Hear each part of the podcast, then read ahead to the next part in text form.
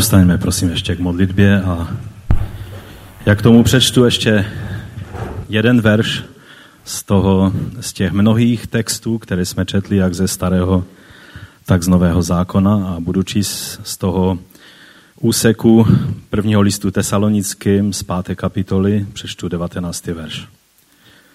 Ducha neuhažujte.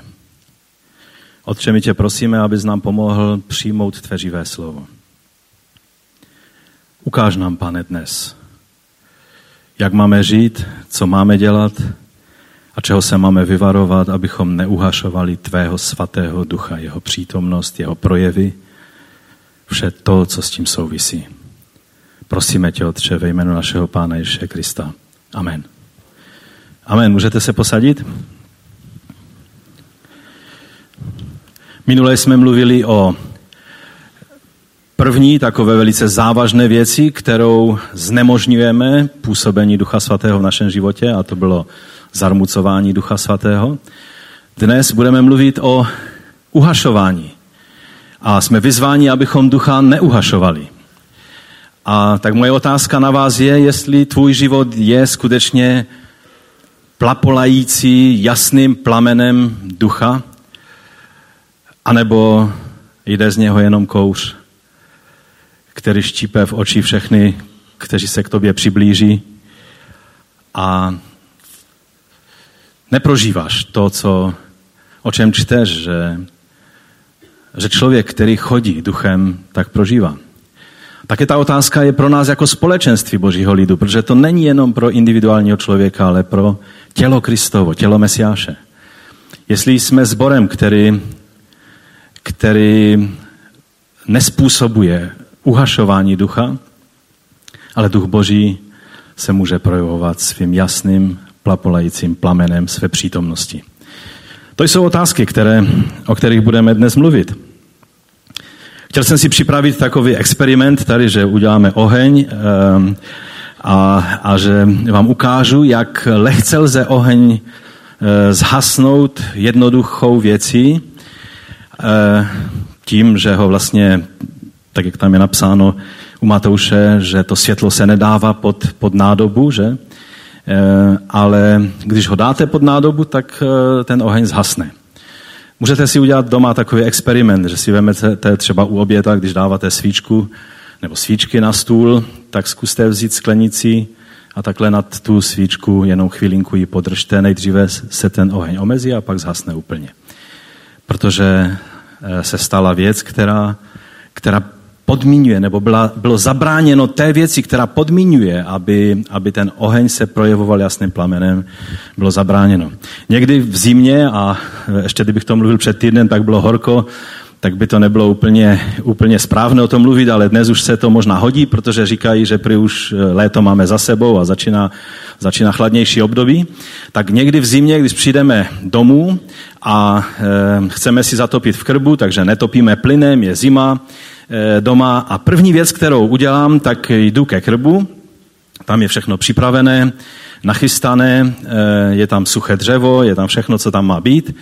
A teď to zapálím a pak se mě manželka zeptá, jestli jsem otevřel ten spodní šuplík. Protože když ho máme jenom takhle daný, že tam jsou ty mřížky, tak oni sice dovolí vzduchu, že by tam, eh, aby tam vstupoval do toho krbu, ale když chci skutečně se ujistit, že, že toho vzduchu, který obsahuje kyslík, tam je dostatek a, a že to vzplane jasným plamenem a bude hořet, tak ještě vemu a povytáhnu ten šuplík a pak už to má nerušený přísun kyslíku a hoří to jasným plamenem. Když naopak chci ten oheň, třeba odcházíme někam a chci oheň uhasit, tak co mi stačí udělat? Já tam neleju vodu.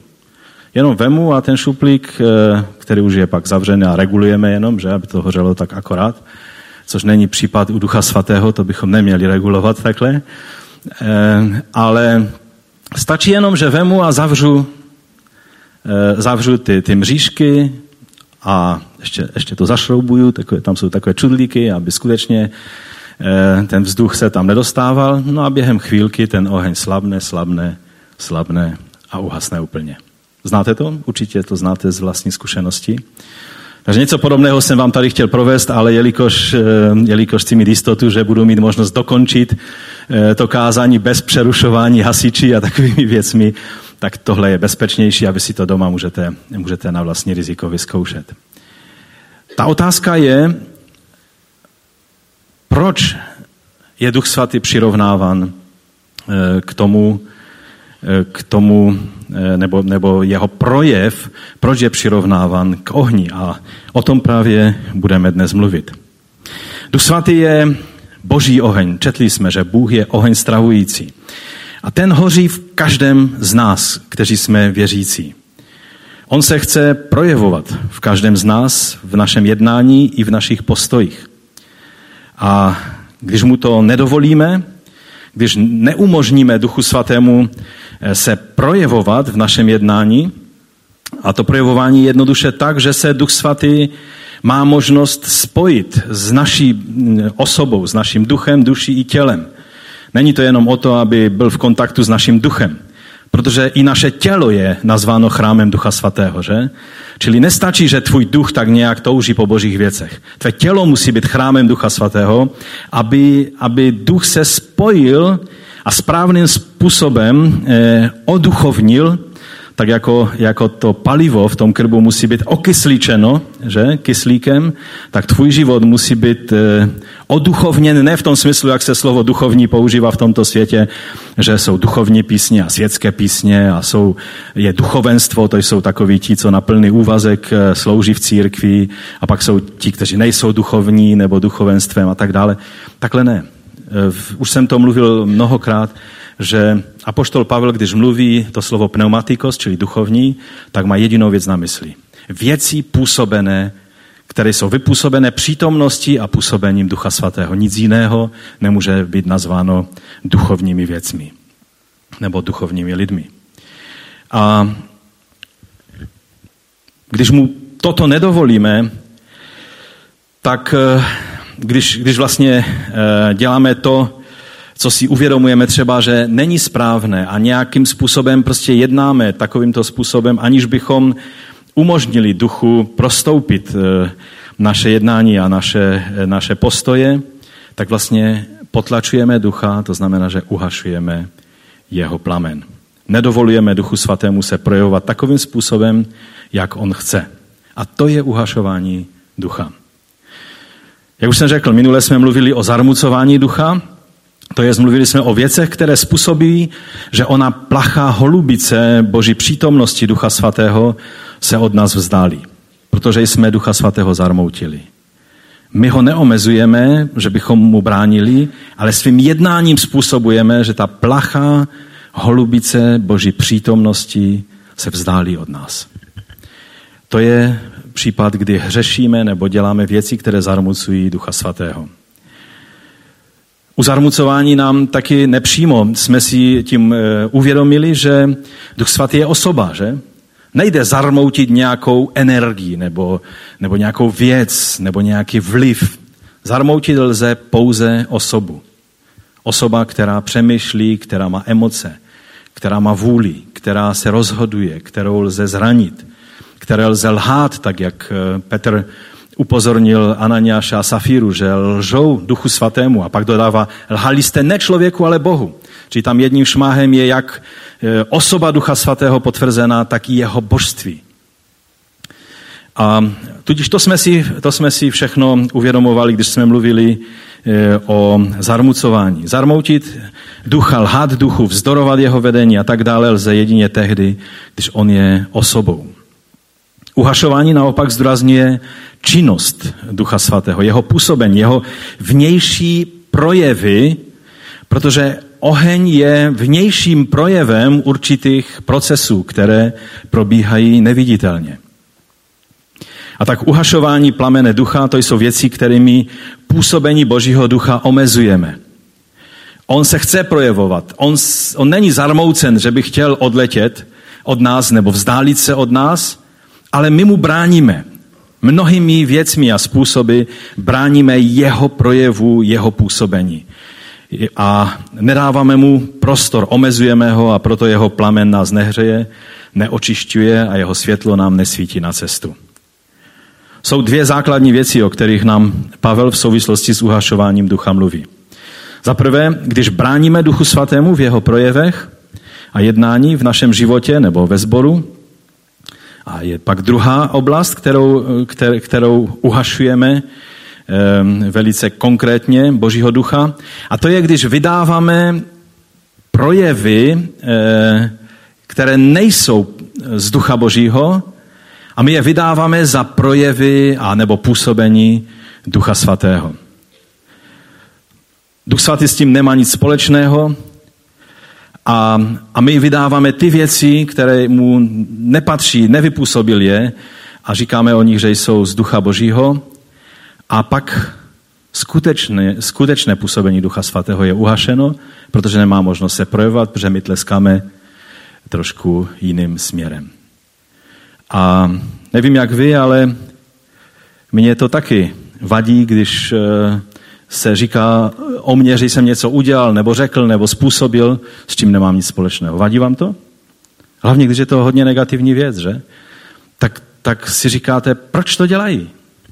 Stejně tak je to, když omezujeme Ducha Svatého tím, že jiné věci, které, s kterými on nemá nic společného, vydáváme za věci ducha.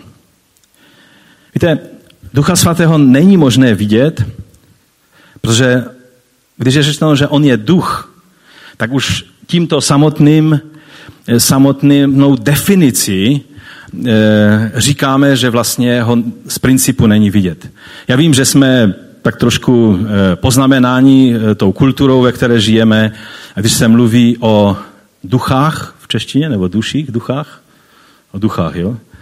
tak si lidé představují nějakého ducha prostě z nějakého hororu a tak dále. Nedívejte se na horory, to je nesmysl.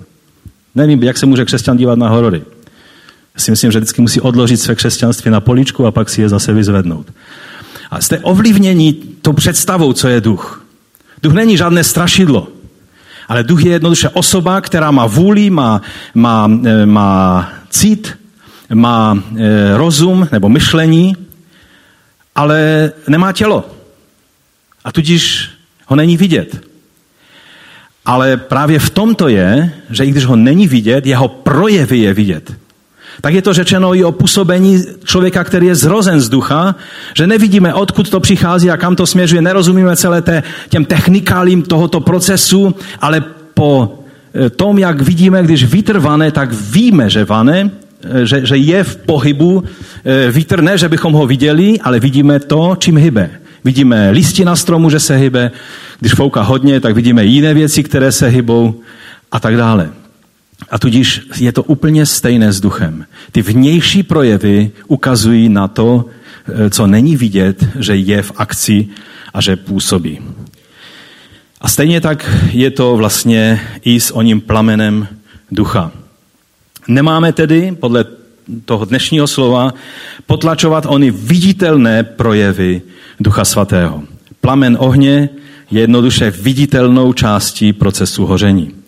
Když byste si e, zagooglili nebo na Wikipedii přečetli definici ohně, tak e, já jsem si tady našel takovouto definici.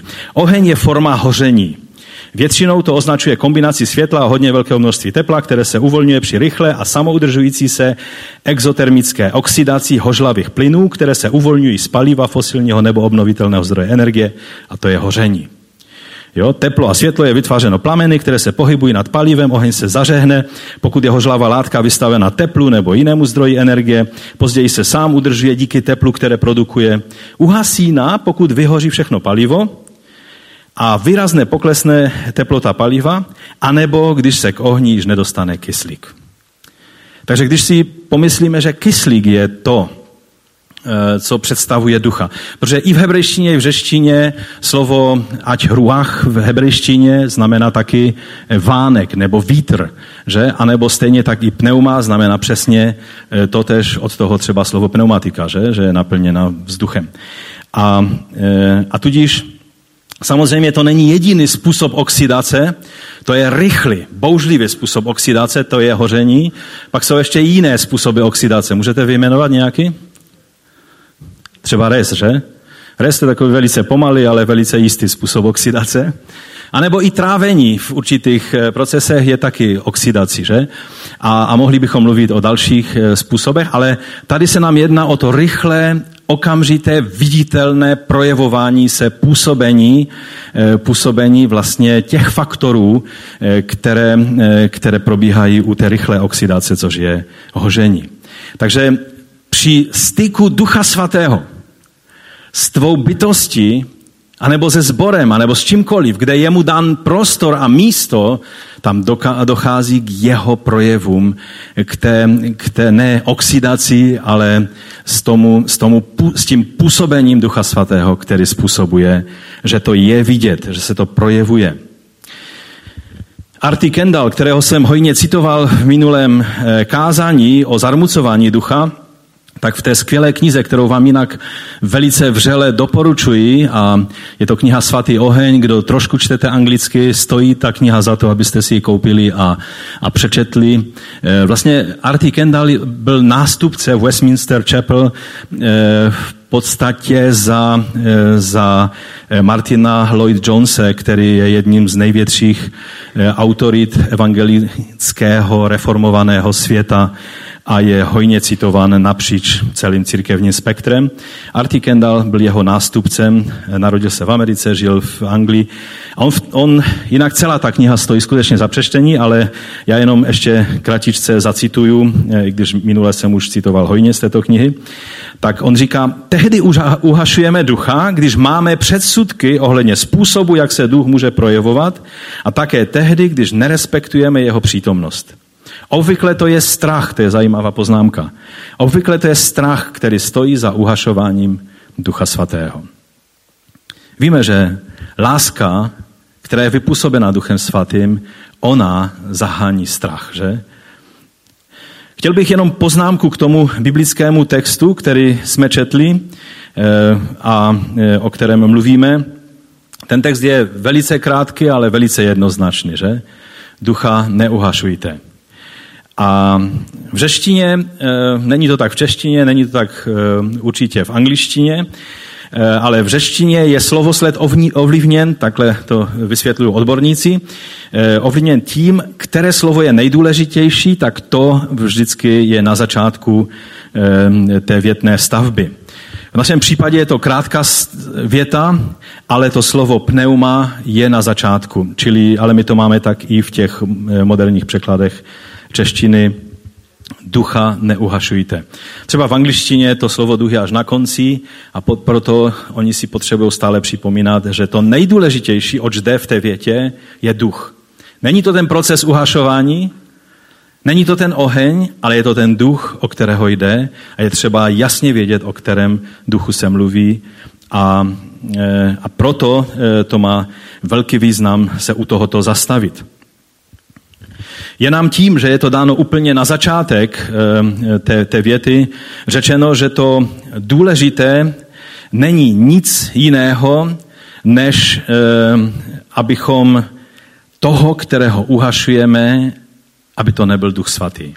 Když uhašuješ jiné věci v životě, třeba míru pobytu na Facebooku nebo, nebo čas, který sedíš před eh, televizí, to je uhašování celkem prospěšné. Ale uhašovat Ducha Svatého, to je ten problém. Čili samotné uhašování není špatný proces. Někdy jsme velice, velice rádi, že dokážeme něco uhasit. Já si vzpomínám a ještě vždycky, když si na to vzpomenu, tak, tak, mě, tak mě zamrazí. Jednou jsem dělal takové nějaké v mladické nerozvážnosti věci, že jsem chtěl prostě uspíšit nějaké hoření ohně. Měl jsem kanistr s benzínem u sebe No a tak jsem tam trošku chtěl přilít toho benzínu, ale nějak špatně jsem to udělal a ten kanister se polil a on začal hořet a teď já jsem nevěděl, jestli ho zahodit nebo ho, nebo ho uhasit, protože já jsem s ním praštil, pak jsem si já ho nemůžu takhle nechat, protože bude exploze, nebude to moc, moc dobré a tak jsem z posledních vteřinách, posledních silách to uhasil. A to bylo uhašení velice prospěšné a já jsem děkoval Bohu, že mi umožnil tuhle věc uhasit. A už to v životě ani vám to nedoporučuju, ani bych to nedělal ale čili to je uhašování velice potřebné, ale uhašovat ducha je životu nebezpečné. Za chvíli si řekneme proč.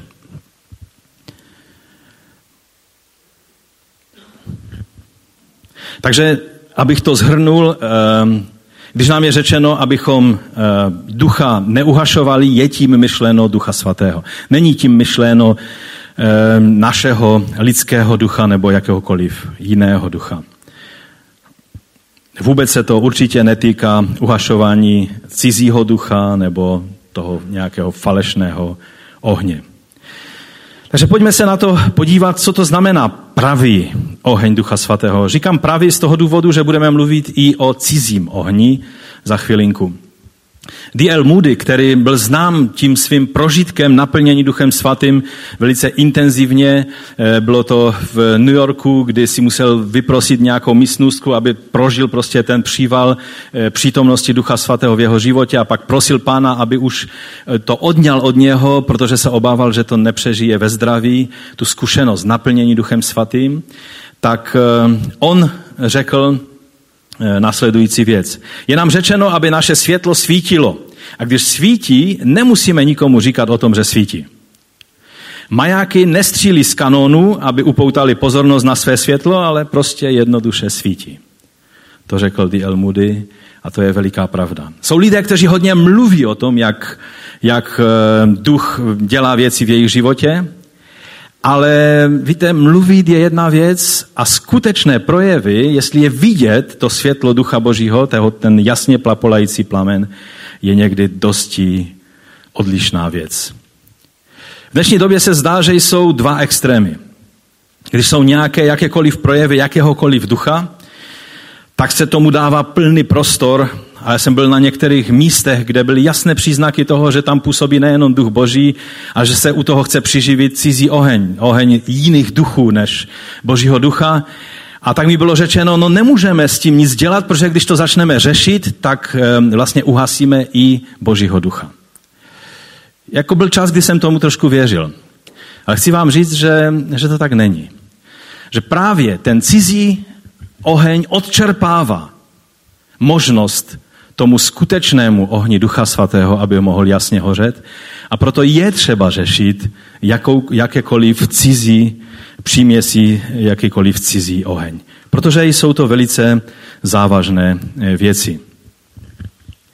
Takže v takové obavě, co kdybychom bránili Božímu duchu, když začneme nějaké projevy, projevy e, řešit nebo brzdit, tak e, velice často, velice často se nějak nechává být, omlouvá se i ty nejbizarnější e, projevy, e, včetně někdy projevů, u kterých, když bychom postupovali biblicky, tak bychom museli usoudit, tohle je projev demonizovaného člověka, pojďme to řešit tak, jak se řeší demonizovaného člověka. Ale v dnešní moderní křesťanství prostě se z toho udělá eh, zvláštní projev ducha a pomalu se ještě toho člověka za tyhle projevy chválí. Je, je obrovský, obrovský zmatek eh, v těchto věcech. A když eh, mluvím o Arti Kendalovi, tak on měl odvahu na obrovské konferenci, která se jmenovala Slovo a duch v Londýně před, před časem, tak měl odvahu říct, že se mu jeví, že většina projevů eh, v charismatickém hnutí eh, jsou projevy Išmaele a ne Izáka. A prorokoval o tom, že přijde eh, Izák, to znamená ten skutečný oheň ducha, který, který způsobí, že pak uvidíme, že ty pravé projevy ducha jsou to, po čem máme toužit a co máme hledat, a ne to všechno, co jenom vypadá jako rádoby projevy ducha. Je toho plno, eh, jsou věci někdy velice bizarní. Já si vzpomínám před pár lety, jak celý svět mluvil o tom, že přichází velké probuzení eh, z Floridy, které, které prostě je tím posledním před příchodem pána, že to bude, že to zaplaví celý svět a, a, a vlastně eh, vysílalo se to skrze satelitní televizní křesťanské kanály po celém světě. Každý den byly, byla ta vysílání. A přitom člověk, který, který byl jakoby tím božím nástrojem, který měl přinést to obrovské probuzení ducha, tak už v té době žil v hříchu vlastně, eh, žil se svojí sekretářkou, i když na pódiu tam přivedl celou svoji rodinu, manželku, děti a tak dále, už tehdy žil v hříchu. Mluvil věci, které byly nebiblické, nikdy ani, za, ani jednou nebylo zaznamenáno, že by, že by kázal evangelium na těch akcích, kterým se říkalo evangelizace. A, a přesto všichni byli natření. A charizmatičtí vůdci se předbíhali v tom, kdo bude na něho skládat ruce a kdo ho eh, pomáže na apoštola a na proroka a na všechno možné. Teprve až ty věci vylezly na povrch. Je situace velice vážná. Pokud si říkáme, že, že katolicismus vzniknul spojením prostě ducha tohoto světa a křesťanství a díváme se na to a studujeme to a říkáme si, jak je to strašné, tak vám chci říct, že, že člověk se nezměnil a je náchylný na stejné na stejné působení a chození tělem a, a pod vlivem toho vnějšího světa, jako byl kdykoliv eh, v minulosti v dějinách. Jen je to víc zamotané, víc za, zašmodrchané a nelze to někdy eh, důkladně rozplést. Když se toleruje i ty nejfanatičtější a nejbizarnější projevy a svaluje se to na Ducha Svatého, tak to je jednoduše zarmucování ducha. Tak jako každý z nás bychom byli zarmouceni, když by se nám přisuzovali věci, se kterými nemáme nic společného. Pak je tady druhý extrém a podle některých starších překladů e, Bible třeba e, krále Jakuba, King James Version, tak vzniklo učení a ono se dostalo i do jiných jazyků skrze různé knihy a učitele, že vznikla vlastně, vzniklo takové silné, silná podezíravost ke všemu, co by jen trochu mohlo být zneužitelné. Tam vlastně eh, když je řečeno vše, eh, všechno však zkoušejte a co je dobré, toho se pevně držte a všeho, co vypadá zlé, se vystříhejte, tak eh, v tom, v tom King James Version tam je řečeno vystříhejte se i i jenom náznaku něčeho špatného. A vykladáno to bylo, vyhybejte se třeba i, i jenom věcí, u kterých je potenciální možnost, že by mohly být zneužité ke špatné věci. Třeba kdybychom to převedli do praktického života, tak bychom museli vyhodit všechny nože z domu, protože když chceme ukrojit chleba, to je bohulibá věc, ale nůž je taky potenciálně velmi nebezpečná věc. Mám to ještě dále vysvětlovat? Myslím, že to chápeme, že?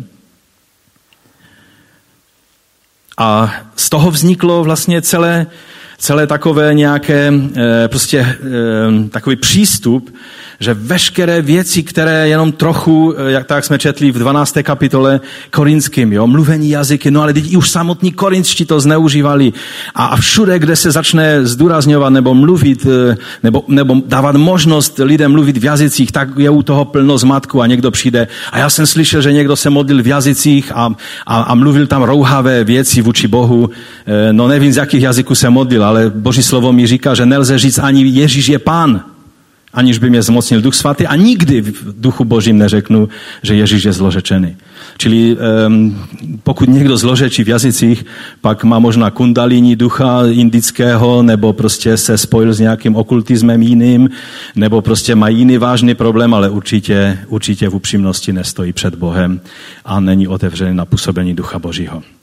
Už jsem to mnohokrát zdůrazňoval nebo připomínal, ale mě hodně pomohlo kdysi, ještě když jsem byl v mládeži, což už je hodně dlouhá historie, tak eh, Rudek vždycky nám mladým zdůrazňoval, eh, když jsme měli pochyby. No a co, když se otevřu na Ducha Božího a, a, a ďábel mi tam něco svého se bude snažit vtlačit, tak on vždycky říkal, běž tam, on měl Moskviče tehdy, běž tam k mému autu a zkus do pneumatiky dofoukat vzduchu. No a to samozřejmě není možné, že bez nějaké pořádné pumpy. A říkal, no a tak stejně ďábel nemůže přifouknout tam, kde duch boží e, působí. Jo? Myslím si, že to je takový lopatický příklad, který, který hodně pomáhá pochopit, že ďábel si nemůže dělat, co chce, ale když experimentujeme s věcma, se kterými nemáme experimentovat, pak jsme otevření na různé vlivy a pak je, pak je to problém. Takže eh, podle takových těch, těch eh, prostě zaručených zpráv a obav, že, že všechno i dobré může být zneužito a proto raději se vyhněme těmto projevům, eh, tak vlastně to způsobilo, že postupně církev začala upouštět o jakýchkoliv projevů ducha, začalo se to různým způsobem omezovat a tak dále. Je třeba na, na to říct jednoduše, že zneužit se dá absolutně všechno a Pavel nás v tomto slovu nenabádá, abychom se vyhýbali zlu v každé podobě tak, že, eh, že bychom i náznaky nebo potenciální nebezpečí, že něco bude zneužito, abychom se těm věcem vyhýbali, ale jednoduše, abychom se vyhýbali zlu v každé formě, ve které se projevuje. To měl Pavel na mysli a to nám zdůrazňuje. Když víme, že něco je špatné, pak dejme od toho ruce pryč. Ale nekombinujme, co všechno se dá zneužít, protože skutečně se dá zneužít všechno. Role Ducha Svatého v životě jednotlivého věřícího i celé církve, už jsme mnohokrát mluvili o tom a jenom pro úplnost to chci zdůraznit, je tak podstatná a nenahraditelná, že toto mělo vliv i na způsob, jak Pavel korigoval špatné používání nebo, nebo nějaké, nějaké přehmaty ve věcech eh, Ducha Svatého. Víte, když by když by e, působení Ducha Svatého bylo jen takovým zpestřením duchovního života, jak se to v mnohých charismatických kruzích e, takhle nějak e, prostě lze získat tento dojem, že prostě ano, můžeš být takovým spořádaným, slušným křesťanem, ale pak tady je úžasné dobrodružství, nadpřirozených projevů a působení ducha a můžeš s tím experimentovat a učit se různé věci. No a když je karambol, no tak se stáhneš z těch věcí, protože oni nejsou nezbytně nutné ke tvému životu. Já vám chci říct, tohle pojetí, které často i v letničních kruzích přetrvává, že dary ducha jsou jakoby něco navíc, je to vyšší level křesťanství nebo něco takového. Já vám chci říct, že kdo není veden duchem božím, ten není jeho. Kdo nemá ducha Kristova, ten není jeho. Skutečně je důležité si uvědomit, že tady mluvíme o integrální součásti toho, co je, co znamená být učedníkem Ježíše Krista. A proto řešením není, víš co, nechej ty takové duchovní projevy stranou a drž se takovéhoto osvědčené cesty dobrého a slušného eh, věrného křesťana a vyhneš se mnohým problémům. To nejde. Pavel dokonce v takovém sboru, kde v Korintu, kde, kde si pletli prostě ty, ty důrazy a, a třeba jazykům dávali absolutně vyšší důležitost, než bylo, než bylo správné a, a, a používání a vyvyšovali se jedni na druhé a bylo tam spousta zmatků v používání duch, nebo v duchovních projevech, které se projevovaly. A Pavel nepřišel a nezačal, nezačal tak, že by nějak jim vysvětloval, že vlastně teď jazyky přijde čas, že ustanou, takže u vás už můžou ustat teď, protože s tím máte problémy. Ale do tohohle prostředí on vlastně řekl slovo, které, eh, které neznamená nic jiného, než že je povzbudil, eh, protože on říká, děkuji Bohu ve 14. kapitole první listu korinským, že mluvím jazyky více než vy všichni. Ale pak dodává, ale v církvi, abych poučil i druhé, chci raději mluvit pět slov svou myslí, než deset tisíc slov v jazyku. Víte, on věděl, že řešení není ty věci nějak způsobit, že uhasnou, ale že to správné usměrnění a narovnání toho, co je křivé, je to, oč jde, ale ne uhašování. Uhašování nikdy není božím řešením, protože jsou to, jsou to životně důležité projevy Božího ducha, Božího království v nás. Boží království, tak jsme mluvili už nesčetněkrát tady z tohoto místa, je v současné době uplatňováno v duchu svatém. Mimo ducha svatého není Boží království ani Boží život. Není možné žít pro Boha bez eh, toho, aby to působil duch svatý v nás. A proto nejde říct, no tak celé ty, tu otázku ducha prostě dej stranu. Je to stejné, jako když máte eh, zánět slepého střeva, přijdete do nemocnice, tak co vám udělají?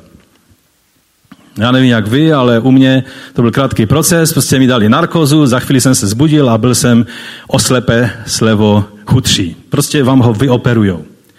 Když máte nemocné srdce, tak taky narkoza, vyoperovat srdce, zahodit někde do kafilerky, a zbudit vás a pokračujete dál?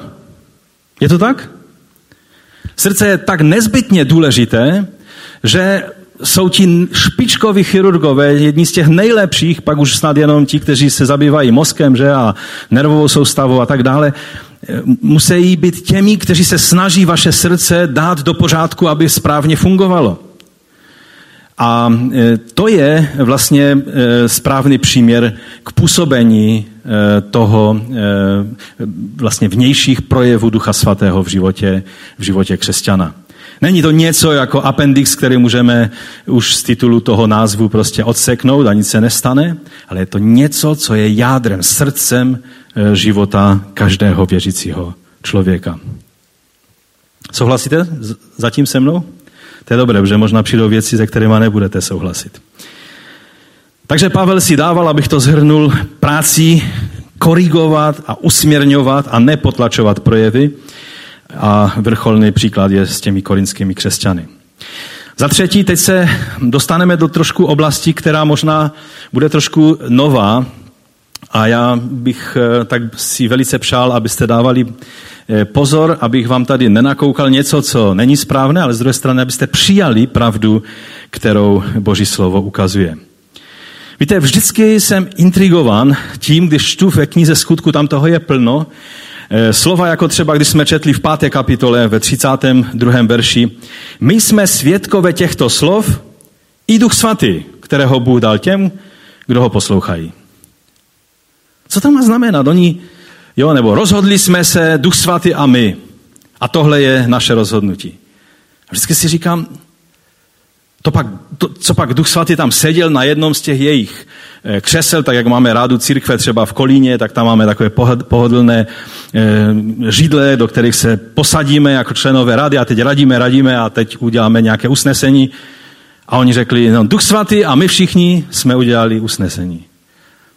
A je třeba si uvědomit, že my máme to, čemu věří všichni křesťané, svědectví ducha skrze písmo svaté, ale existuje i bezprostřední a přímé svědectví ducha svatého, které je důležité v našem životě. Jak jsem už zmiňoval eh, v souvislosti s Arty Kendallem, jednu z největších autorit evangelikálního křesťanství naší doby, který už ale je u pána, doktora Martina Lloyd Jonese, tak eh, on právě mluvil velice naléhavě, se snažil přesvědčit všechny reformované evangelické, všechny vlastně křesťany o tom, že nemáme jenom svědectví písma eh, nebo ducha svatého skrze písmo, ale že existuje i bezprostřední a přímé, eh, on mluvil o immediate and direct, čili bezprostřední a přímé svědectví ducha svatého. On vlastně reagoval na tu velkou debatu a proces, který v celém reformovaném hnutí existoval, jak vlastně staží puritánští otcové to dovedli až k dokonalosti, kdy oni zdůrazňovali, že Duch Svatý e, nám dává svědectví a ujištění o našem spasení, ale skrze vlastně nepřímé svědectví Božího slova, kdy svým posvěceným uvažováním musíme dojít deduktivně k závěru, že jelikož jsme uvěřili a proto jsme spasení, a jelikož jsme spasení, tak máme Ducha Svatého. Všechno to byl výsledek dedukce a neskušenosti. Zkušenost naopak se potlačovala, protože jako bychom nedůvěřovali eh, jenom eh, víře, která prostě věří, aniž má se o co opřít. A, a tudíž eh, taková ta věta zůstala až do dnešní doby. Velice často používáno. Vím, že jsem spasen, protože jsem uvěřil. Nepotřebuje se to dotýkat mých citů, nepotřebuje se to dotýkat ničeho. Prostě budu věřit a budu se ujišťovat tím, eh, že jelikož jsem uvěřil, eh, proto jsem spasen. Samozřejmě jim vyvstala otázka, No ale jelikož, eh, a oni věřili v predestinaci, takže, takže jelikož eh, jedině ti, kteří jsou skutečně vyvoleni a tudíž jejich uvěření je pravdivé, budou spasení, tak jak teda zjistíme, že, že jsem skutečně uvěřil, že si to jenom nenamlouvám. No a tak došli dál potom eh, k tomu závěru, že vlastně posvěcený život E, a, a dodržování e, božích přikázání. Oni byli velice striktní třeba i v tom, když zaměnili e, sabat za neděli, takže oni trestali dokonce i nedodržování neděle jako božího sabatu, i když neděle je první den v týdnu a ne sedmý den, že? Ale oni vlastně přikázání, veškeré nařízení písma byli velice, velice přísní v tom, protože říkali, že to, že jsem uvěřil, se v praxi projevuje posvěceným životem, no ale pak vznikla zkrátka, že vlastně, když se podívám, že mám posvěcený život, tak si mohu říct, jsem spasen. No a už je to spasení ze skutku a ne z víry, že? A to, co ty zmatky, do kterých vlastně se uváděli, eh, nebo, nebo tito, eh, tito teologové a vůdcové eh, z toho 17. století a tak dále, uváděli lidi, tak oni sami je smutným svědectvím, že mnozí ti velikáni a vůdcové puritánského křesťanství, toho způsobu zbožnosti, který, který byl vlastně dominantní v určitém období v Británii, tak mnozí, mnozí, mnozí z nich umírali, aniž by měli jistotu, že jsou spaseni ale umírali ve strachu a co, když nejsem ten vyvolený. A to nám ukazuje, že ty věci jsou vzaty za špatný konec. Ovšem už tehdy byli, eh, byli někteří puritané, eh, ti, ti vůdcové a otcové, kteří odmítli to učení o tom, že Duch Svatý k nám mluví jen skrze písmo že jenom tou dedukcí na základě zjeveného slova dojdeme k, ke správnému závěru. Ale tak, jak vlastně e, zdůrazňujeme v našich kruzích, nebo jak, jak zdůrazňují lidé jako Artie Kendall, když je vlastně anglikánský duchovní, nebo e, Lloyd Jones a, a mnozí, mnozí, mnozí další. A dnes díky Bohu i většina skutečně biblických teologů, tak si uvědomují, že písmo nám, nám nedovoluje abychom mm, nějak udělali takovou tu omezující zkrátku, že Duch Svatý mluví jen skrze, skrze Boží slovo a skrze kázané Boží slovo. A nemůže přímo oslovit člověka. Artie Kendall mluví o, e, vlastně o tom, jak bychom měli rozumět, co znamená pečeť Ducha Svatého v našem životě. A on to používá záměnně křes v Duchu Svatém a pečeť Ducha Svatého. On používá, e, používá obě ty věci eh, velice jako, jako synonyma. A když ho teda budu citovat, tak on říká, je velmi zásadní rozdíl, o který zde jde. Nepřehlední toto. I když všichni, kteří jsou spasení, jsou objektivně zapečetěni Duchem Svatým, ne všichni, kteří jsou spasení, zakusili vědomou pečeť Ducha Svatého. Tento rozdíl je stejně relevantní, jako když jde o křest v Duchu Svatém. Víte, už jsme tady mluvili o tom, že Pavel mluví o křtu v Duchu Svatém jiným způsobem, než mluví Lukáš v knize skutků, v Evangeliu Lukáše a pokud byl autorem knihy Židům, tak i v knize Židům. Ehm, vidíme, že apoštol Pavel vždycky řeší tu existenciální, tu zásadní věc toho, jestli jsme součástí jednoho těla Kristova a týmž duchem jsme ponoženi nebo vštípeni do těla Kristova. On používá křes duchu svatém tímto způsobem. To se děje, aniž bychom to mohli nějak vnějšně poznat, že? Ale pak Lukáš mluví o křtu v duchu svatém a to je to, co mluvil Jan. On vás bude kštit duchem a ohněm a mluví o zcela jasném prožitku. Ne o něčem, co se děje neviditelně uvnitř, ale o něčem, co se projevuje navenek. A stejně tak e, se projevuje, a vlastně smysl pečeti není nějaký vnitřní, nepoznatelný, ale všude, kde se pečeť používá, je k čemu? Aby jí bylo vidět aby se dalo označit, že ta autorita, která na to dala tu svoji pečeť, že ty věci jsou rozhodnuty a jsou dány a jsou viditelné a není třeba o nich více diskutovat. A když je vlastně projev Ducha Svatého v životě věřícího nazván jako pečeť Ducha Svatého, pak to nemůže být něco takového, no protože jsem uvěřil, tak jsem spasen a jelikož jsem spasen, tak mám Ducha Svatého. Deduktivní de, nějaký závěr, ale když přišel Pavel do Efezu, tak co řekl? Bratři, a tak prožíváte takovéto ujištění, že jelikož jste uvěřili, že máte Ducha Svatého, nebo jak se jich zeptal? Přijali jste Ducha Svatého, když jste uvěřili? Takovou otázku jim dal.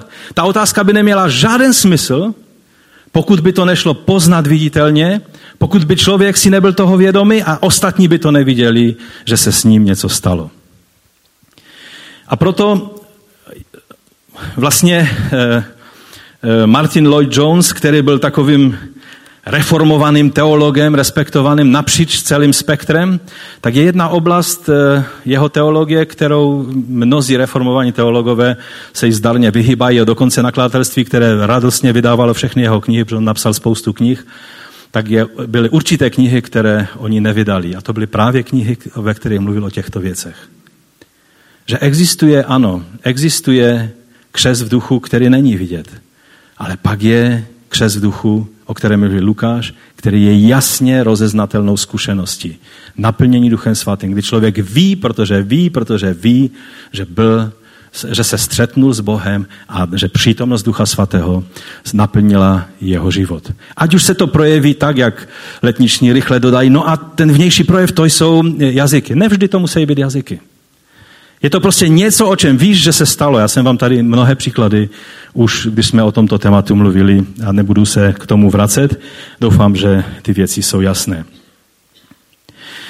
Takže třeba Gordon Fee k tomu dodává, že spolu s Kristovým vzkříšením, což byl vnější viditelný projev zásahu Božího do, do, do našeho světa, že? Čili my neříkáme jenom tak, no myšlenka o Ježíši byla vzkříšena a žije dodnes mezi námi. Prostě Ježíš fyzicky otevřel hrob, k šoku římských vojáků, kteří pak dostali velké peníze za to, aby, aby to nějak ututlali, protože jinak jim hrozilo, že, že budou popraveni. Třeba v případě Petra, že, když odešel z vězení, tak vojáci byli popraveni. A, a Ježíš vyšel viditelně z hrobu a vidělo ho 500 lidí a je to vlastně celá naše víra v jedinečnost Krista, v jeho božství, tak jak jsme zpívali v té písni, že, že Bůh všemohoucí je ten, který byl, který jest a který přijít má. Přijít má kdo? Přijít má Pán Ježíš. Tam je jasně vyjadřeno jeho božství. Tak bylo potvrzeno vzkříšením a, a Gordon Fee pokračuje, že Duch Svatý je o ním jistým důkazem toho, že budoucnost se dala do pohybu a přebývající v nás přítomnost ducha nám garantuje to, že budeme dědit to vše, co nám bylo zaslíbeno. Čili, že to není nějaká dedukce, ale to, že jsme prožili zkušenost Ducha Svatého, je to pečetí a, gar, a tudíž garancí toho, že věci jsou dány a že to dědictví je jisté. E, proto je vlastně naplnění Duchem Svatým nazváno taky, že je to ten závdavek toho království. Že vlastně Duch Svatý, když působí v té své hojnosti, jak dá, jak on sám se rozhodne ve své církvi a v životě jednotlivce, tak je to závdavkem. Na Slesku tomu říkáme foršus, což je záloha na příští, na příští hojnost, která přijde o výplatě, že? A hojnost o vyplatě, to je takové zvláštní slovo, ale ta hojnost, která přijde v den, kdy Ježíš přijde na tuto zem a kdy, kdy zahájí mesiánské království, kdy se zase země stane jenom terminálem pro nebe, kdy země se spojí s nebesy a kdy Boží království, které je, je nebeského původu, bude ustanoveno mesiášem i tady na této zemi, tak tehdy bude ta překypující hojnost, na, na kterou zálohu a pečeť a ujištění eh, naší budoucnosti jsme dostali. Čili, že vrcholné potvrzení tvého spasení není to, že si řekneš, protože jsem uvěřil, tak jsem spasen, ale když prožiješ jakýkoliv dotek ducha, když najednou prostě dostaneš slovo poznání, nebo se modlíš v jazycích, anebo, anebo Bůh s tebou nějakým jiným způsobem jedná, že naplní tvůj život svou mocí, svými projevy, tehdy víš, že jsi zapečetěn tím duchem pro budoucí království. A samozřejmě není špatné e, prostě jednoduše věřit, že jsem spasen, i když nic necítím. To je správný základ. Ale první křesťany by nenapadlo, že se u toho mají zastavit.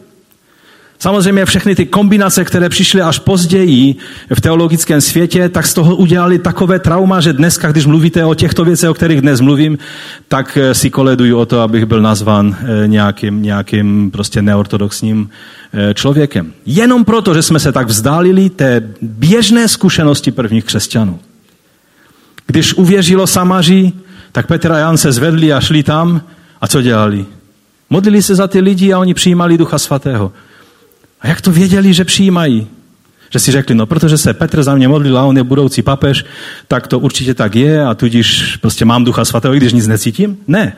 Šimon, mak, který byl zvyklý na přirozené projevy, když se díval na, na tyto lidi, co se s nima děje, když Petr a Jan vkladají na ně ruce, říká chlapí, tady máte mé všechny peníze, dejte mi tu moc, protože to chci zažít.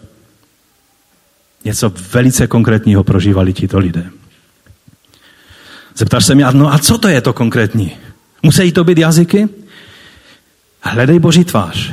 Když prožiješ střetnutí s Duchem Svatým, nebudeš mít žádné pochybnosti. Když máš pochybnosti, tak se nemáš ujišťovat, no protože jsem byl pokštěn duchem svatým, řekl mi to můj pastor, nebo, nebo vedoucí skupinky, nebo ta sestra, která mi mluvila nějaké jazyky do ucha, já jsem to po ní opakoval a tak dále. To jsou věci, které spíš ubližují a nepomáhají. Když si nejsi jistý, že jsi prožil tuto věc, to není počátek tvého spasení. Ale to je možnost, kterou Bůh chce, aby ten plamen ducha na tobě plapolal velice jasně. Aby si to uvědomoval ty, aby ho viděli i ostatní. A proto jdi před pána.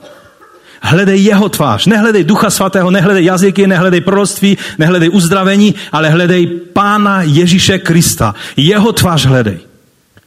Ať si suchy tou žízní po něm, jako to dřevo, které se re, rychle zapálí v krbu. Když mám hodně suché dřevo, já nemusím ani novina, nic používat.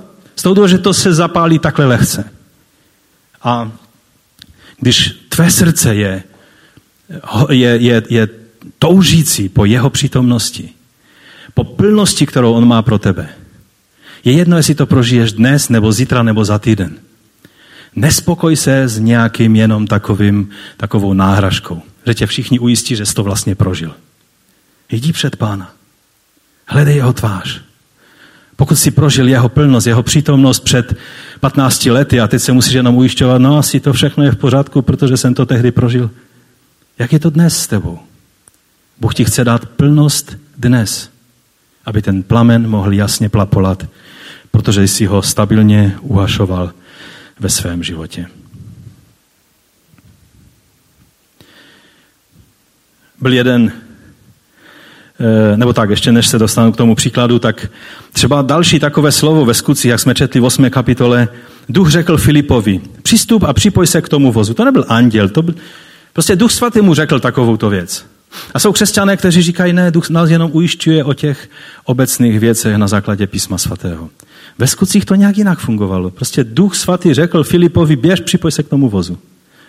Kdy jsi naposledy prožil věc, kdy ti duch řekl, běž, připoj se k tomu vozu. Teď nemyslím doslova k nějakému vozu. Dneska auta jsou rychlé, neradím ti se připojovat k nějakému autu. Chce se mi říct jeden vtip z komunistické doby, ale neřeknu. To bylo o Trabantovi, jenom abyste chtěli vědět. A o šlích, jako, ale možná ho znáte. Ale skutečně, kdy to bylo naposledy, kdy si prožil, že duch Boží tě mohl oslovit konkrétně, do konkrétní situace. Běž tam a tam a mluv s tím a s tím člověkem. A pak to bylo potvrzeno tím, že si viděl, že ten člověk byl připravený. Nebo že ta situace, na kterou tě upozornil, tak jak Danek nám tady říkal, že byli upozorněni, ať se modlí. Já si vzpomínám, když eh, Beno byl hodně malý kluk a Aňa ještě menší, menší dítě, ona tehdy, já nevím, kolik mohla mít, ale byl tehdy první autosalon v, České, v Československu, tak ne v České republice. To bylo hned po revoluci. Tak jsme jeli do Prahy na vystaviště, že klukům uděláme radost, že půjdeme na, na, na, vys, na prostě vystavu aut. Měla tam být nějaká závodní Tatra a tak dále. To se vám zdá úsměvné teďka těm, kteří vás by ani Maserati neuspokojilo, nás uspokojila závodní Tatra tehdy. A byl tam, byla tam najednou, tam byly tisíce lidí, kteří se do toho jednoho salonu, teda eh, té, té haly chtěli dostat a ty dveře ještě byly zavřené a najednou vznikl takový tlak, že eh, já jsem tam měl takový nějaký betonový eh, schodek vedle mě, já jsem musel stále nahoru dolů, nahoru dolů, že by mi to dolámalo nohy. A teď jsme měli malého Bena u sebe a držel jsem ho za ruku, ale jak ten dáv tlačil, tak najednou mi ho vetrhlo z ruky a už jsem neměl na něho možná. Já jsem křičel, tam je dítě, volal, takový hluk, nebylo nic slyšet. No a abych to zkrátil a nedramatizoval, když nás potom ta vlna, tam potom sanitky jezdili, byli tam ušlapaní lidé a tak dále, když nás ta vlna těch lidí v, v, vrhla do té, do té haly, tak jsem rychle, stále jsem volal prostě po Benovi a najednou jsem uviděl takového svalnatého chlapa, jak stojí a drží Bena za ruku a čeká, až se objeví jeho rodiče. A Beno nám potom říkal, že ten chlap měl tak tolik síly, že mu vytvořil to, co já jsem nedokázal, tolik prostoru, že ho tam nikdo neohrozil a vlastně mu pomohl se dostat až za ten přetlak těch dveří. Ale co je to nejzajímavější na tom je, že my jsme eh, Aňu nechali doma, protože ještě na nějaký autosalon nemohla mít pomyšlení, protože byla příliš mladá na takové věci, že? A, a ona zůstala s mojí maminkou A tehdy přesně v tom čase, kdy my jsme byli v té situaci, tak ona přišla a moje máma vařila zrovna oběd a ona přišla k mámě a řekla, nech všeho a pojď se modlit. A ona, jo, jo, budeme se modlit a vařila dál, jo. A Aňa prý se u ní postavila a říká, ale musíš se modlit teď. A ona se tak na ní dívá, no tak aby prostě dítěti udělala radost, tak moje máma poklekla a modlila se za nás, za, za to, že jsme v Praze, protože takhle myslím to tehdy buď ona prožila, nebo to Aňa doslova řekla. A to bylo přesně v tom čase, kdy Bůh zasáhl. To jsou věci, které vám ukážou, že Duch Boží je ten, který působí ty věci mnohé situace podobného e, druhu, kdy víte, že, že Bůh někoho jiného probudí, aby se modlil za vás a tak dále. To jsou věci, kterými vás pán ujišťuje, že jedná ve vašem životě. To jsou ty věci, které působí duch. A je to možnost pro každého člověka, nejenom pro nějaké apoštoly a budoucí papeže. Ehm, dobré. Takže pojďme teď k té další otázce, protože můj čas je nemilosrdně pryč. Eh, co je ten cizí oheň? My jsme četli o jednom z velice závažných způsobů uhašování ducha, a to je to, když eh, zapálíme jiný oheň, nebo na ten boží oltář přineseme cizí oheň.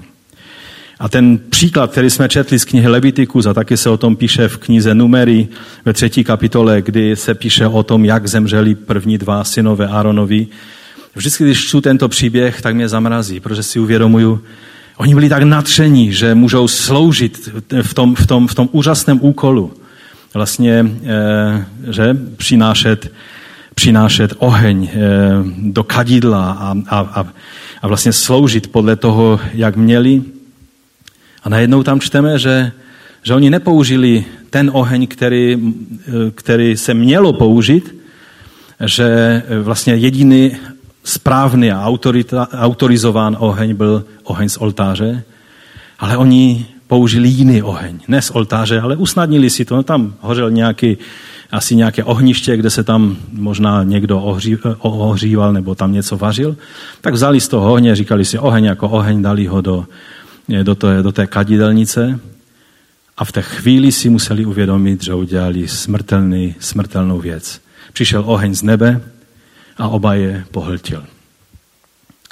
A vždycky, když to čtu, tak, tak si uvědomuju, že skutečně tím, to, co tam řekl, eh, je i řečeno, že horlivost hospodinova se, se projevuje v takovýchto situacích. Uvědomují si, kolik je takových situací, kdy už ten boží oheň z nebe nesestoupí, ale kdy se děje úplně stejná věc. Stejně jako v dějinách Izraele už nikdy se nezopakoval přesně tento, tento způsob eh, přímého božího zásahu. Stejně tak na začátku dějin církve, kdy Ananiáš a Safira si hrali to velké divadelko a dělali se zbožnější, než jsou a vlastně přišel boží zásah, tak v dnešní době by těch Ananiášů a Safir muselo být mnoho, ale Bůh už tím způsobem nezasahuje ale těmi zásahy ukázal, jak vážný to je problém, když je přinesen cizí oheň, jak vážný to je problém, když předstíráme, že něco je boží a ono to boží není. Rabí Sir David Rosen, um, on řekl, že to, co udělali ti kluci, že jednoduchý význam toho je, že si dělali svou vlastní věc. Že to nedělali to, co měli udělat podle božího způsobu, ale tou bohuli, tu bohulibou věc dělali svým způsobem. Cizí oheň tedy je, když věci, které patří výhradně do oblasti působení Božího ducha, děláme svými lidskými prostředky, nebo dokonce se poddáme v té oblasti vlivu cizího ducha. Tehdy je problém. Tehdy je to cizí oheň, který je pro Boha nepřijatelný je několik hříchů, které způsobují eh, vlastně to, že, že oheň, který přinášíme na oltář Boží, ať je to ve chvále, oběť naší chvály, ať je to, ať je to vlastně ta oběť živá naší služby podle Římanům 12. kapitoly, ať je to oběť finanční, ať je to cokoliv, co děláme. Pokud to děláme z špatného motivu nebo, nebo pod vlivem cizího, cizího zdroje, jako je duch tohoto světa, tak vždycky, eh, vždycky eh, se jedná o závažný problém. Hříchy, které vlastně přivedly ty dva ehm, vlastně mladé kněze eh, k tomu, že přinesli cizí oheň, tak zaprvé to je hřích rebelie, neposlušnost božímu vedení. Oni si prostě našli svou kreativní cestu na to, co bylo jasně dáno, jak má být uděláno podle božího způsobu. Ta otázka je, kolik věcí se v dnešním křesťanském světě děje podle kreativních nápadů různých lidí. Ale s Bohem to nemá nic společného a je to pak cizí oheň. Další hřích, který u toho je, je rivalita. Tito dva synové si mysleli, že už není třeba nějak eh, brát vážně radu eh, těch starších, té starší generace. Prostě si říkali, přece my jsme ti, kteří lépe víme, jak se to má dělat. Oni se vlastně inspirovali tím, jak viděli, v, jakém, v, jak, v jaké boží moci a slávě se stalo to, když Mojžíš a Áron e, přinesli vlastně oběť, obětovali a teď, a teď tam je napsáno, že sestoupil oheň z nebe. A mělo to tak, tak mohutný dopad na, na celý tábor Izraele, že tam je napsáno, že všichni lidé leželi na svých tvářích. My jsme četli to slovo z Levitikus. Celý lid ležel na tvářích a ti mladí, mladí kněži si řekli, uděláme přesně tu stejnou věc. My, budeme, my přineseme kadidlo a, a lidé uvidí, že my jsme teď ti, skrze, Bůh, skrze které Bůh působí. My jsme ti, eh, kteří způsobí, že všichni budou ležet na svých tvářích. A co se stalo, bylo to, že leželi na tváři oni, protože je zasáhl Bůh svým ohněm. Víte, jsem příliš dlouho na tomto světě, abych neviděl, jak často to, oč jde na mnoha místech a zhromážděních, jde o to, aby si lidé dokázali, i pod mýma rukama lidé padají pod moci Boží. I já jsem Bohem použit k tomu, aby ty věci se staly. A neuvědomujeme si, jak blízko to má k tomu, po čem toužil Šimon v Samaří, a co se snažili dosáhnout tito dva mladí lidé. Víte, můžou být zhromáždění, která jsou velice v úvozovkách uťapla, hudba velice tradiční. Protože jedno, jestli je hudba tradiční staršího data nebo tradiční s písněmi z minulého měsíce. Za prvé slovo liturgeia je biblické slovo, to, to je na jiné povídání ale všechno, co je vlastně veřejná bohoslužba, je liturgie. Ať to je podle hypermoderní tradice světla, dýmy, barevna, barevna světla a tak dále. Vůbec to nemá nic společného s tím, jestli duch je uhašovan nebo ne, kde není možné, aby byly tyto projevy, ale jde o to, kdo je v centru zájmu. Jsou to ti, kteří, kteří dělají skvělé skvělou performanci nebo skvělé představení, kteří jsou v centru pozornosti, anebo tím, co dělají, obracejí pozornost na Ježíše Krista. Ta bohoslužba může vypadat velice formálně, ale pokud jsou lidé tažení ke Kristu a pokud jsou povzbuzováni k tomu, aby se otevřeli na působení Ducha Božího, pak to se počítá. Ale jestli máme ty nejnovější novinky prostě toho, eh, toho křesťanského moderního světa nebo ne, na tom skutečně opravdu, ale opravdu nezáleží. Já nejsem proti těm věcem. Klidně jsem pro, pokud ten, kdo bude v centru, je Ježíš. Žel se často stává, že tím centrem je člověk. Pokud je to člověk, který je ten, na kterého se soustředí pozornost, že on má dar uzdravování a on uzdravuje, za prvé jsme četli, že to jsou dary uzdravování a ne dar uzdravování. Že dar uzdravení potřebují ne já, ale ten nemocný člověk, že? A duch dává jak chce. Jednou to udělá skrze toho bratra, po druhé skrze tu sestru. A velice často, eh, když někdo najednou se cítí, že on má ten dar, tak ta pozornost je více a více soustředěna na toho člověka a on je nucen i tím zájmem těch lidí dělat stále více věcí, které vypadají eh, bombasticky a zázračně a stále méně a méně tam ta zázračnost skutečně je.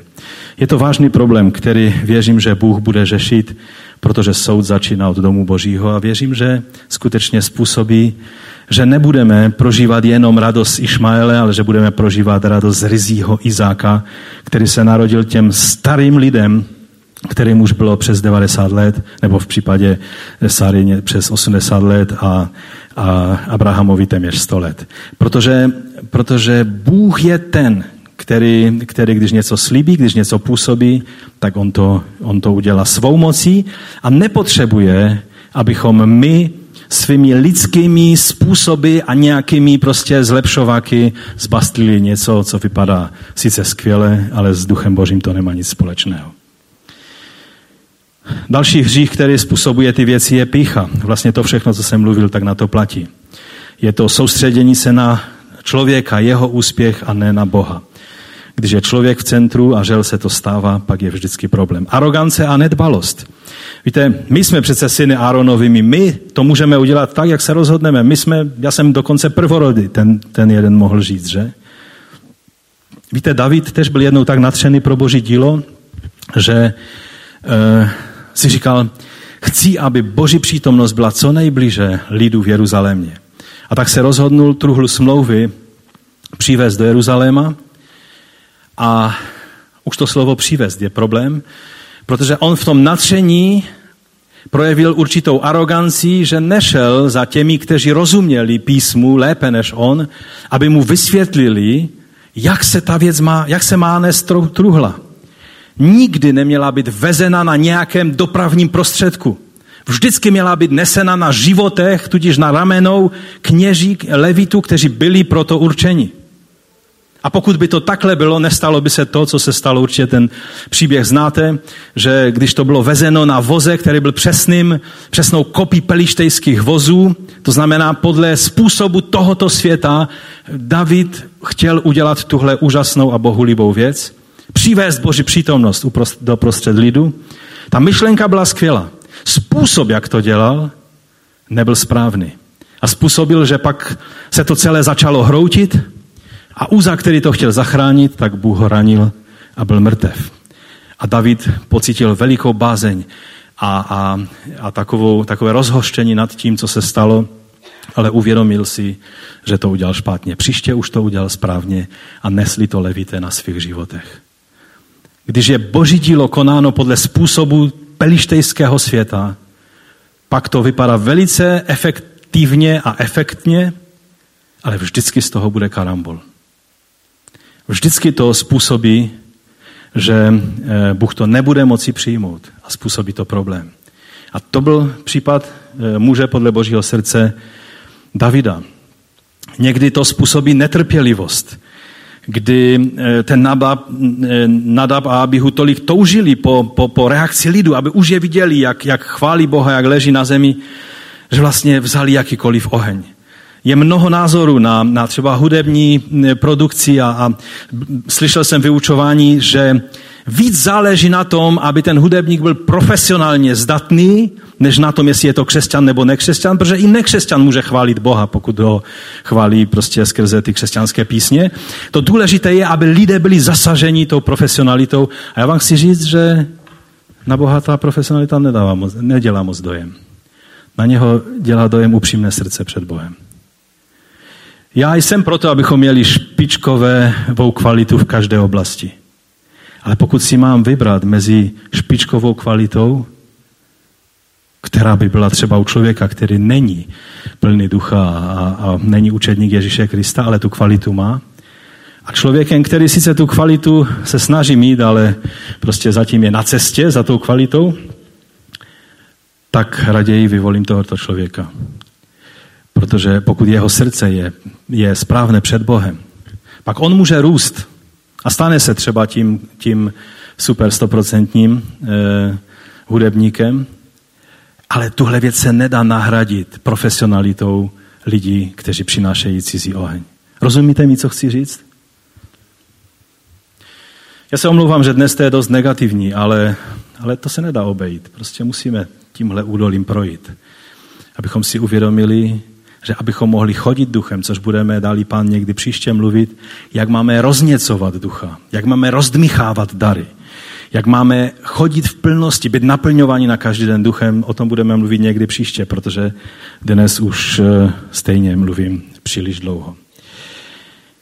A Už se ani nedostanu k tomu, abychom mluvili, jakým způsobem máme rozsuzovat a máme všechno zkoušet. Možná si to necháme na příště a možná bych jenom ještě eh, doplnil ten, ten seznam těch věcí, které způsobují, jak jsem řekl, tu netrpělivost. Ale ten, ta korunní, ten, ten korunní problém je nevíra. Strach, protože nedůvěřují Bohu, že On dá to, co zaslíbil. Většinou lidé začnou dělat věci svýma rukama, protože nedůvěřují, že Duch Boží udělá to, co zaslíbil. A tak to nějakým způsobem udělají tak, aby oni vyšli z toho dobře. To je přesně postoj, který měl Saul. On čekal na, Samu, na Samuele, čekal na Samuele a pak si říká, no nemůžeme to tak nechat. Lidé se mi začan, začnou rozcházet. Začal politicky uvažovat v celé té situaci a říká, přineste oběť, budeme obětovat. Samuel přišel pozdě. Představte si, že i takový Samuel chodil do zhromaždění pozdě. To je On měl ale určitě dobrý důvod, což mnozí z vás, kteří chodíte pozdě, dobrý důvod nemáte. To byla přířata polivčička, kdybyste to nepoz, ne, nepoznali. A najednou Samuel říká, co to děláš Saulovi? No přece jsem to musel nějak udělat, když ty si nebyl. Nedůvěřování tomu, že, že věci se stanou tak, jak Bůh slíbil, je vlastně nevíra a způsobuje velký problém. A tak bych vás chtěl pozvat, abychom povstali před pánem a abychom tak zpytovali svá srdce. Jestli skutečně ten zjevný, plapolající, jasným plamenem oheň Ducha Svatého je na našich životech. Budeme dále, dali pán někdy příště mluvit o tom, protože ta Pavlova rada není jenom eh, ducha neuhašujte, ale mluví tam o rozsuzování, o tom, abychom eh, všechno dobré, co poznáme, že je dobré, se toho drželi a všechno špatné nemáme mluvit o tom, ale máme se toho zříct, máme prostě dát ruce od toho pryč. Jakým způsobem poznáme, co je dobré a co je špatné, o tom někdy příště. Ale teď, pokud máš touhu a, a víš, že, že ano, prostě musíš se ujišťovat v tom, že, že jsi křesťan, ale přijme svědectví okamžité a, a přijme od Ducha Svatého si neprožil nikdy ve svém životě, pak Pán ti to chce dát. Tu pečeť ducha, která je zjevná, o které budeš vědět, že víš. Ti chce dát, abys mohl chodit duchem a ne tělem. Pane, já tě prosím o každého jednoho mého bratra a sestru, aby ty sám si způsobil, že ten oheň ducha bude zjevný že to nebude jenom nějaký kouř nebo nějaké zmatky v našem životě, ale že nebudeme bránit tvému duchu se projevovat v nás. Pane, my toužíme být pod tvojí vládou, protože ty jsi král a my jsme tvůj lid. My ti děkujeme za to, že ty jsi na trůně a že Duch Svatý uplatňuje tvoji vládu v našich životech. Pane, dej, abychom to mohli zjevně prožít, každý jeden z nás. Abychom neuhašovali plamen ducha, abychom ne, nedělali ty věci nebo neměli ty vlivy v našem životě, eh, které způsobují, že Duch Svatý je uhašován a jeho plamen hasne. Ale nám pomoz, abychom se otevřeli na tvé působení. Pane, dej, abychom to nedělali jenom proto, že, že patříme do takové části eh, tvé církve, kde se ty věci zdůrazňuje a kde se o těch věcech mluví, ale abychom zatoužili po tvé plnosti, po tom všem, co ty máš pro nás nachystáno. O to tě, Otče, prosím. Ty sám sešli svého ducha na každého jednoho, kdo touží. Kdo je jako to suché eh, dřevo, které, které se vznítí velice rychle. Protože když toužíme, tak ty jsi věrný a dáváš. Ty nejsi eh, ty, my jako otcové, kteří, kteří nejsme dokonalí tady na tomto světě, tak se snažíme to nejlepší dát našim dětem. A ty říkáš, oč víc Otec nebeský dá Ducha Svatého těm, kteří ho prosí. My tě nyní prosíme, pane.